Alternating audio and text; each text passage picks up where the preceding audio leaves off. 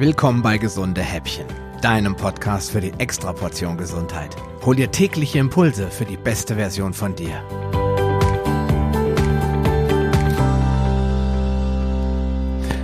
Wer kennt das nicht? Kaum hat man ein üppiges Mahl genossen, da macht es sich auch schon bemerkbar.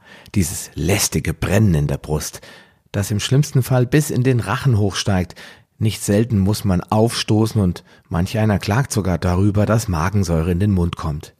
Die Rede ist von Sodbrennen, das im Volksmund auch Reflux genannt wird.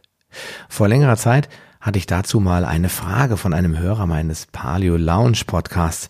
Eigentlich ging es damals um Blähungen, jedoch plagte den Hörer auch regelmäßiger Reflux und er wusste einfach nicht mehr weiter und bat mich um einen Tipp. Leider wusste ich damals noch nicht so viel über Reflux und den eigentlichen Ursprung, so dass ich ihm dazu riet, weniger Säure bildende Lebensmittel wie zum Beispiel Getreide, Hülsenfrüchte und Zucker zu konsumieren und vor allem nach 19 Uhr nichts mehr zu essen. Das sind nach wie vor gute Ratschläge. Sie treffen den Nagel aber nicht ganz auf den Kopf.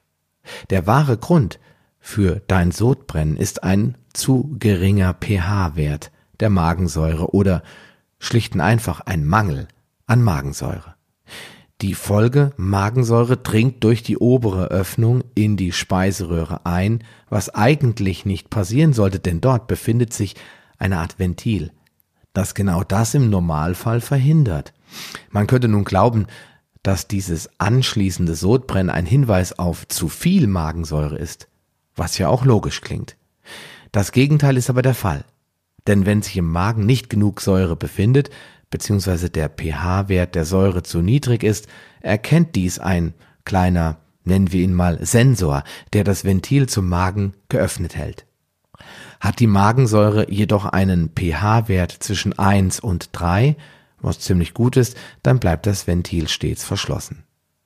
Das Sodbrennen könnte auch mit einem Problem des autonomen Nervensystems oder hormonellen Problemen zusammenhängen, in den allermeisten Fällen ist die Ursache jedoch die schwache oder fehlende Magensäure. Die meisten Menschen, die mit einem permanenten Reflux zum Arzt kommen, erhalten daher oft die falschen und meist sehr unspezifischen Behandlungsvorschläge. Sie sollen ihren Lebenswandel ändern. Unspezifisch werden hier ganz verschiedene Tipps gegeben. Weniger Eier, weniger Fleisch, mehr Obst und mehr Gemüse, das Kopfteil beim Schlafen noch etwas höher lagern, Medikamente werden verschrieben oder zumindest empfohlen.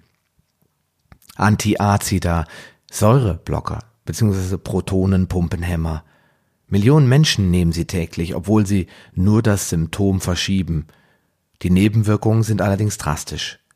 Ein 25% erhöhtes Risiko zu sterben, 44% erhöhtes Risiko an Demenz zu erkranken, ein 20% erhöhtes Risiko für einen Herzinfarkt, 50 Prozent erhöhtes Risiko an Magenkrebs zu erkranken. Ja, und dann am Ende wird einem natürlich auch gerne mal eine Operation empfohlen.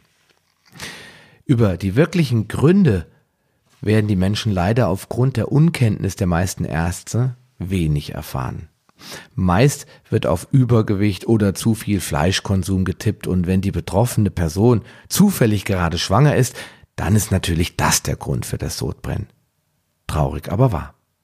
Manche Menschen wissen außerdem nicht einmal, dass sie ein Problem haben, denn viele Symptome sind recht unspezifisch und deuten nicht unbedingt auf einen Säuremangel im Magen hin. Aufsteigende Magensäure nach dem Essen, aber auch beim Liegen ist natürlich das, was am häufigsten vorkommt. Aber nebenbei können auch andere Symptome entstehen.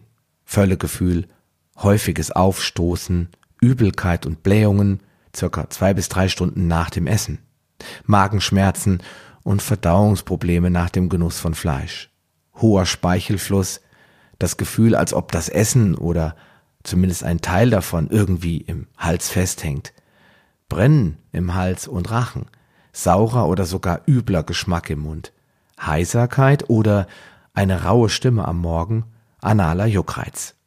Und leider hat ein dauerhaft untersäuerter Magen irgendwann auch ernsthafte Folgen. Solltest du davon betroffen sein, empfehle ich dir dringend etwas dagegen zu tun. Denn die Folgen können eine Dünndarmfehlbesiedelung sein, Infektionen mit Bakterien, Hefen und Parasiten können folgen. So tritt zum Beispiel der Erreger Helicobacter pylori erst dann in Aktion, wenn der pH-Wert der Magensäure über drei angestiegen ist, also eine Art Alkalose vorliegt. Nährstoffmangel aufgrund der schlechten Aufspaltung von Proteinen ist eine zwangsläufige Folge und Candida-Pilze oder Hefen, die geraten außer Kontrolle. Morgen werde ich dir daher verraten, wie du erkennen kannst, ob ein Magensäuremangel die Ursache deiner Probleme ist und wie du das wieder los wirst. Also, dranbleiben. Eine kleine Information habe ich noch für dich. Dieser Podcast ist Teil einer wachsenden Community, die sich regelmäßig in der Paleo Lounge Facebook-Gruppe austauscht.